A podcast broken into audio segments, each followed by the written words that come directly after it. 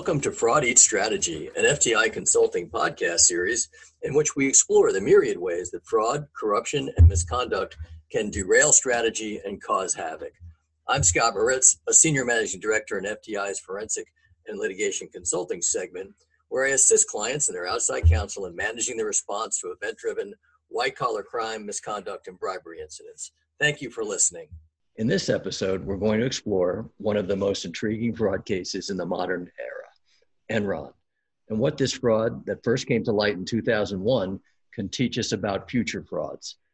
To talk with us about that, I'm joined by Sherron Watkins, the owner of Sherron Watkins and Company, and a widely sought after public speaker on ethical corporate leadership.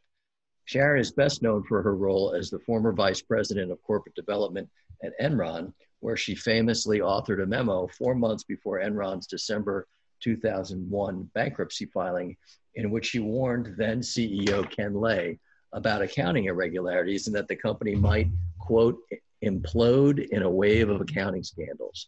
And so it did. Uh, Ms. Watkins subsequently testified before Congress and was co named Time Magazine Person of the Year in 2002 for her role in exposing the Enron accounting scandal. Welcome, Sherron. Sherron, when you were at Enron, you saw numerous red flags that caused you to raise your concerns to leadership.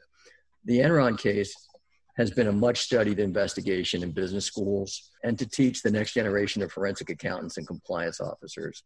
Uh, the case brought things like uh, mark to market accounting, off balance sheet finance, and special purpose entities, an alliance with Blockbuster Video, accounting firm independence, and ethical leadership into focus.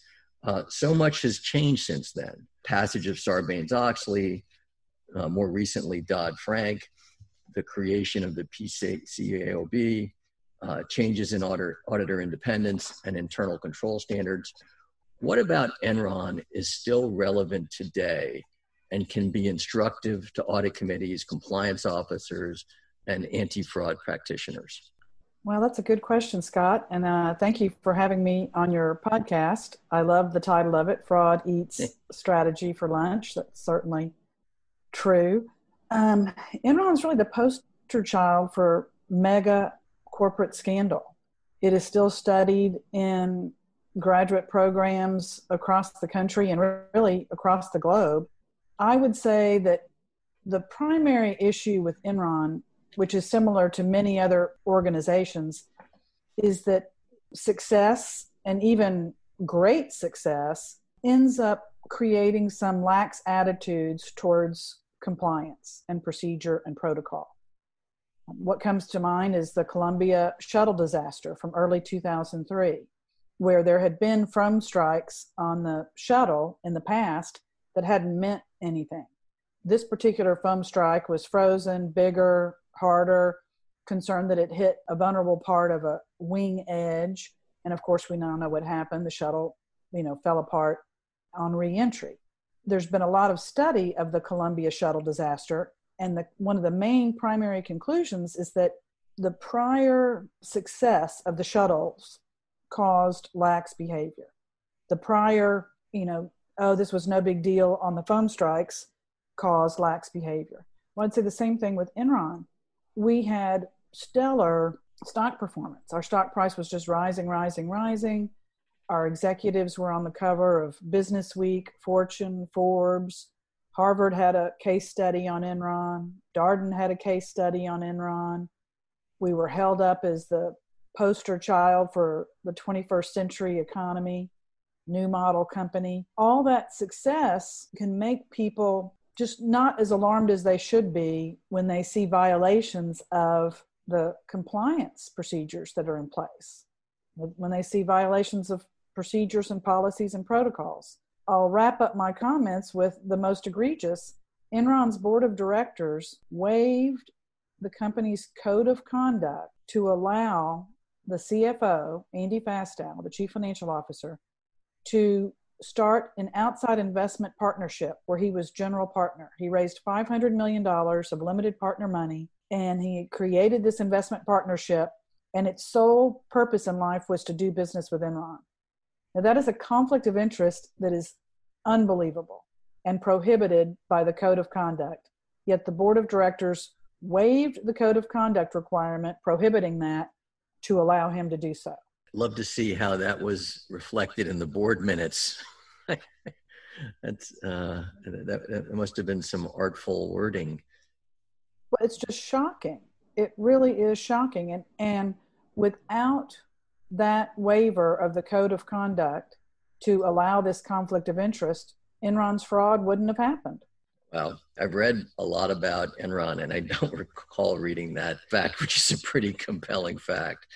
Talk about the the antithesis of tone at the top. Exactly, and of course, there's been oh over a dozen books written on Enron. There were over 13 congressional committees that investigated Enron and produced reports, and then there was all kinds of litigation, both criminal and civil.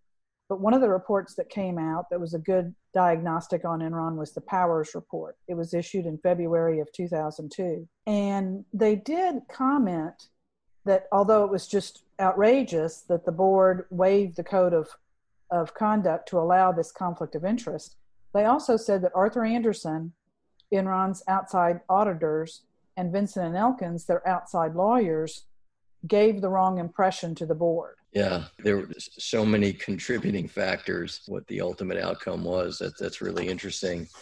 So, there have been quite a few accounting scandals since Enron, WorldCom, Madoff, MF Global, Toshiba. Can spend the next hour listing them, and it's not as though Sarbanes Oxley or Dodd Frank have stopped fraud in its tracks. What is it about the Enron matter that makes its lessons as relevant today as they were in, in 2001? Well, I think what's interesting with Enron versus WorldCom or Health South or a few of the other scandals, in WorldCom's case, it was really about six or seven people in the CFO's office that were cooking the books, that were making topside entries, and they knew they were they were doing wrong. Health South, same thing. They had two sets of books.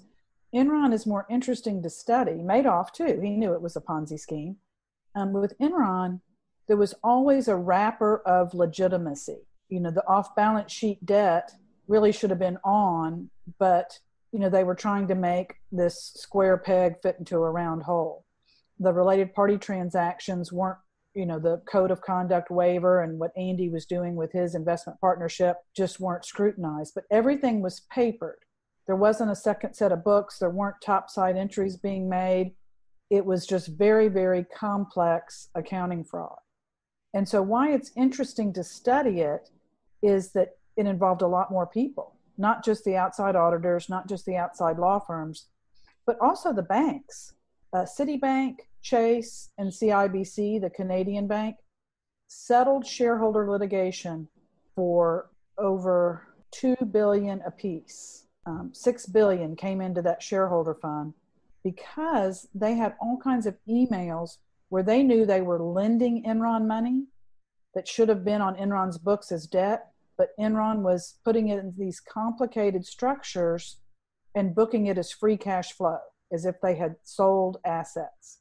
And so the banks had emails talking about their reputational risk, the concerns, should we be concerned about these, the lending, and so forth. And all that hurt them, you know, in these in these shareholder cases, and they settled for big time dollars. So you've got the banks, you've got outside auditors, you've got outside lawyers, but then within Enron, you do have a pretty large population of in house lawyers and accountants and business managers that knew something was wrong and didn't speak up or even helped create the problem. Well, well that's a that's a great segue to the, our next question. You know, the, the whole speak up culture. You know, there's been a lot written about ethical culture in the past few years, whether it's the sexual harassment scandals of Harvey Weinstein and, and Steve Wynn, and the rise of the Me Too movement, or um, ethical meltdowns at blue chip organizations like Volkswagen or FIFA uh, and countless others, the, the term ethical culture is really inescapable. What tangible steps organizations need to take right now to avoid becoming the next punchline on late night television? Well, certainly a robust system for bad news to get to the top is needed. The best run organizations have someone out of the general counsel's office usually, and they are the receiver of bad news, the employee hotlines, the anonymous reporting. And if done right, they never try to identify the messenger or shoot the messenger. Instead, they reach into their toolkit and do employee interviews, employee surveys, look top to bottom into the offending department. And, um, you know, generally it doesn't take long, one to two weeks, and they know whether this is a real issue that needs to be addressed or, you know, not. And so you need a robust system for bad news to get to the top. In Enron's case, Ken Lay gravitated towards good news and did not want to hear bad news.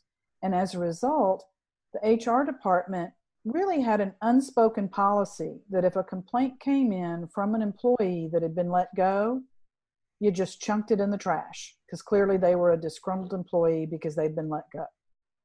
So it didn't matter whether there was merit, truth, a problem discovered in what they were reporting, it got chunked in the trash. So Enron lacked an ability for bad news to get to the top. That's an I think that's an important lesson for people to hear because you know you, you can have all of these confidential reporting mechanisms the various channels through which information is supposed to be you know sort of re- reported upward. But you know it, it's um, you, you, like to think that when you, you put yourself out there um, that it's not going to fall on deaf ears or, or not fall on ears at all. So that's a, that's that's an amazing piece of information so your title at enron was vice president of corporate development uh, where presumably you oversaw acquisitions and post merger integrations. What steps should companies take in their acquisition due diligence that go beyond the typical financial and legal due diligence to provide some assurance that the company's not buying, you know, an ongoing fraud or a corruption scheme? Well, I think the number one thing to do in due diligence in mergers and acquisitions is talk to the customers of the target company ensure that people like doing business with them, that they view them as fair. You know, that basically what you're looking for is a company that takes pride in their goods and services and how they treat their employees and their customers. So you want to see that there's just not a lot of noise around that. And I give Enron as a counterexample to that because at the same time the accounting fraud was going on, um, Enron was manipulating the California energy market. If you remember back then, California was having some serious issues, and the governor of California was saying he can't wait to see Enron's executives sitting in a jail cell. You know, there was back and forth noise all about what Enron was doing. It came out that people were calling us, you know, like the Death Star, you know, that people had kind of black and evil nicknames for Enron. Customers did. So those kind of things are important. What's the water cooler talk? you know where there's smoke there's usually fire make sure that that there's good vibes about your acquisition target company that's interesting because so often in acquisition due diligence it's a fairly tight circle of people who are spoken to and or, or for that matter are made available to the, to the diligence team uh, and it typically is limited to a subset of the management team, and it seldom extends outside of the borders of the acquisition target. It's very interesting, you know, sort of important point you make about what are the customers' impressions because that's well, and certainly I'm talking about friendly acquisitions and mergers. A hostile takeover, you know, you're you're probably wanting some stealth before that happens, and and it wouldn't be as easy to do. But when you're talking about two companies that are coming together and agreeing to be acquired or sold, you know, some sort of merger, you should be able to to do some customer interviews. Yeah, just it makes it makes perfect sense. I mean, so much of the value that you hope to derive from the merger or the acquisition is the continued goodwill with the customer base, the revenue associated with those customers, and, and if you start to even get an inkling that there's um, there's tension at play there, um, I think that's very important in terms of you know whether the deal is viable and, and what value to place on the on the future revenues. It's a it's a really uh, interesting point. So the term whistleblower seems to have been slowly losing its stigma since you first came forward in 2001. Uh, corporate hotlines and incident management systems are widely in use. Uh, confidential reporting mechanisms are you know, considered hallmarks of an effective compliance program. And the SEC whistleblower program has paid out over 400 million since the program's inception in 2001. And right now, there are scores, if not hundreds, of executives and employees who are each kind of trying to summon the same courage and resolve that you're able to in order to report organizational fraud, misconduct, or corruption. What advice would you give them, and how can they protect themselves against retaliation? Well, the best news that's happened in the almost two decades since Enron's collapse is the bounty provision that is within the Dodd Frank Act that passed in 2010. So, this bounty provision gives 10 to 30% of SEC fines to the whistleblower that brought the information to the SEC. So, what that has done is it has attracted a fair amount of legal talent to the cause of the whistleblower. Basically, in the early 2000s, if you were would be whistleblower trying to get advice, you had one or two places you could go to, and that was it. And they were kind of hard to find. Now, since the passage of the Dodd Frank Act, if you type in whistleblower advocacy, whistleblower legal, help into Google, you will get a dozen firms that have departments with lawyers that specialize in advocating for the whistleblower. And this has been a tremendous benefit because most would be whistleblowers, you know, they might be accountants, they might be operating people, they're doing their job. They're they are not lawyers, they have no idea what they're getting into. Their goal is the company the company to to know that something is going wrong and to correct it. More often than not, they are just trying to get the company to realize, oops, we've made some bad moves. Let's get back on the right path. They do not know what they're stepping into, and quite often, companies do want to shoot the messenger or attack them where they lose credibility. So the wonderful thing about all this legal help is, you know, you can get some guidance just off their web pages but you can stay anonymous. You've got that attorney client privilege. You can hire an attorney because they they can be paid out of that bounty provision. So since there's a way for these lawyers to be paid, you know, they're they're there. And let me tell you, it's it's changed the landscape completely. Well, and I think those are great points. I also think it the SEC whistleblower program forces organizations to give appropriate amounts of consideration to whistleblower complaints that come internally because you know ignoring them you know to a certain extent you're you're kind of uh, forcing that person's hand if they're not going to be given credence if people aren't going to act on that information that's being conveyed through internal reporting channels then that person's options narrow they, they may well uh, avail themselves of the whistleblower hotline, you know, at, at, the SEC. And it's not a great scenario for the for the issuers that, uh, you know. So I do think that the mere threat of an SEC whistleblower matter will, I think, really does force the hand of certain organizations to take these whistleblower matters seriously and and and to do what's appropriate. I agree. I think it's a great check and balance. Oh, absolutely. So, sadly, we're in a down economy. And that's when a lot of accounting schemes tend to come to light.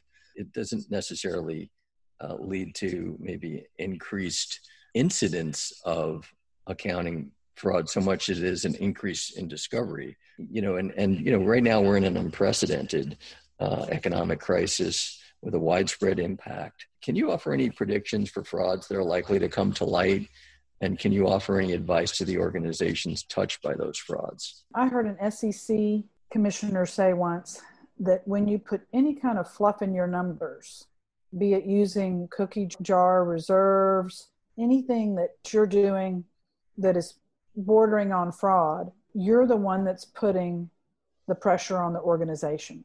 Now, this particular person said noose around the neck, but she really meant you're the one putting the pressure on the organization because now next year you want to grow your numbers. You're now growing your numbers on real numbers plus fluff. And the year after that, you're growing numbers on real numbers plus fluff plus fluff. And so if there's any kind of downturn, your schemes are exposed. My advice would be come clean as soon as you can, form that crisis management team, um, shore up cash, and, and develop it the right plan. Get the right experts. Don't cover up, don't deny what has happened. Well, thank you, Sherron. So that's all the time we have today. You've shared some incredible insights with us, and, and can't thank you enough for, for, for taking part in this episode. Well, thank you for having me, Scott.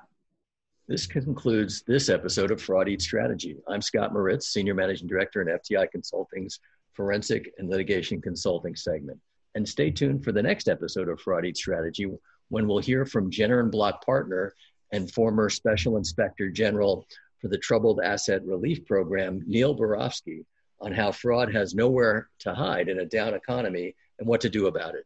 If you have an idea on a fraud or a corruption case, topic, or guest you'd like to hear from on a future episode, email us at fraudeatstrategy at fticonsulting.com. Thanks for listening.